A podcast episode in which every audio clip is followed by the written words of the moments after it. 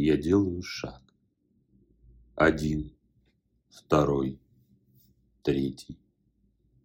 От себя и к себе. Вовне и внутрь. В самую сердцевину своего сердца. К божественной искре, что пылает в каждом из нас. Перед глазами промелькнула руница. Кажется, это было имя Шуликунов. Оно переливалось голубым и огненно-рыжим цветом. Завеса границы распахнулась предо мной, и я оказался в ельнике. Смеркается. На землю легли длинные тени елей. Воздух посвежел от вечерней росы. Птицы замолкают. По тропинке я быстро вышел из ельника к уже знакомому мне дому Дида. Подергав дверь, я понял, что опять закрыто. Меня не ждут. И пошел уже знакомым путем вокруг дома на поиски самого Дида. Либо новой тропинки куда-нибудь. Начав обходить дом по салонь и пройдя тропинку, ведущую на поле к Полевому, я увидел другую тропинку, которая ныряла в негустой и почти просматриваемый ельник и куда-то выводила. Что-то там было за елями такое, что мне непременно нужно было туда, рассмотреть и узнать. Детское любопытство повело меня, ноги сами побежали по этой тропке. Довольно быстро пробежав весь ельник насквозь, я оказался на обрыве у реки. Сумерки стали еще гуще. Свет дня стал окончательно меркнуть. С воды потянуло свежестью и сыростью. «Надо развести костер», – мелькнула у меня мысль в голове. Я быстро расчистил подходящее кострище. Набрал в ельнике охапки сухостоя, даже небольшое бревнышко нашел. Все в костер пошло. Весело затрещало пламя, потянуло теплом и почему-то можжевеловым ароматом. Хотя откуда в ельнике может быть можжевельник? Разве что только то бревнышко, которое я нашел, было частью невесть как выросшего тут можжевельника. Но уже не узнаешь. Костер трещал все веселее и радостнее. Языки пламени, как будто играя друг с другом в догонялки, прыгали по веткам и лежащему в костре бревнышку. Аромат можжевельника все усиливался и усиливался. «Дяденька!» – внезапно раздался тонкий голосок. «Разрешите у костра обсохнуть?» Мальчишка. На вид лет семи-восьми стоял в круге света от костра, протягивая к нему руки и радостно щурясь. Простая рубаха, штаны, подпоясанные веревочкой, босые ноги и странная островерхая не то шапка, не то колпак на голове. «Проходи, малец, садись и грейся. Откуда ты тут ночью взялся-то? И где взрослые?» «А мы тут с братьями живем, прямо вот тут. То на берегу, то в воде.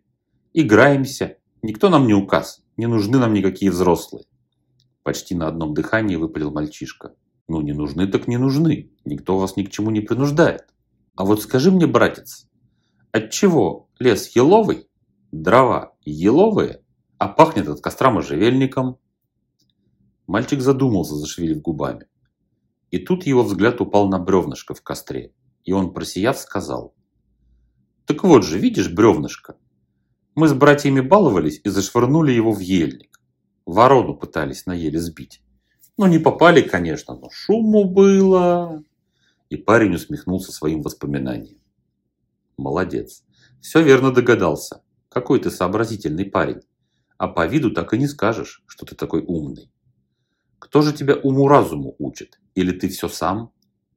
Ну, не сам, конечно. Есть у нас старшие братья, которые за нами присматривают, воспитывают и рассказывают нам всякие сказки и истории. Были и не были. Я вот истории очень люблю особенно страшные. Но кто же из детей не любит страшные истории, рассказанные шепотом у потрескивающего костра? А у меня конфеты есть. Внезапно даже для самого себя сказал я. Хочешь конфет? И протянул пареньку несколько шоколадок, пару карамелек и еще какие-то конфеты. Вот это да! Глаза мальца прямо-таки запылали радостным огнем. Сейчас, сейчас, ладошки-то маленькие, а вот сыпь прямо в шапку и парень, сняв шапку, подставил ее мне под конфеты. Пересыпав все конфеты, малец немного успокоился и радостно прижал ее к себе. «А, «Ты это, я сейчас. Ждите, дяденька, тут. Я быстро. Одна нога тут, другая там. Сбегаю, братьев угощу», – сказал мальчишка и внезапно рассыпался снопом искр вместе с шапкой и конфетами. Я так удивился, что даже подошел к тому месту, где стоял мальчик, и чуть не руками постарался там все ощупать и осмотреть. Такое чудо чудное. Внизу у реки послышался плеск. Подойдя к краю обрыва, я до рези стал всматриваться в темноту, пытаясь разобрать хоть что-то в неверном свете взошедшей луны. Вроде мне показалось, что на воде мелькает голова пловца. Через некоторое время плеск на воде повторился. Потом что-то быстро прошуршало в темноте, и я опять увидел мальца, вышедшего к костру.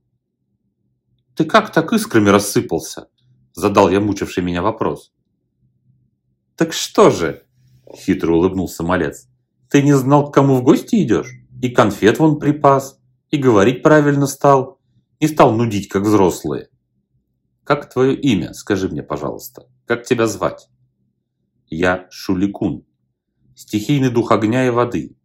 Мы живем и резвимся в языках пламени и капельках воды, которые есть повсюду. Я немного могу тебе передать, что поручили старшие. Основное ты уже понял. Будь как ребенок. Не потеряй этого чистого детского любопытства и любознательности. Не умствуй лишнего.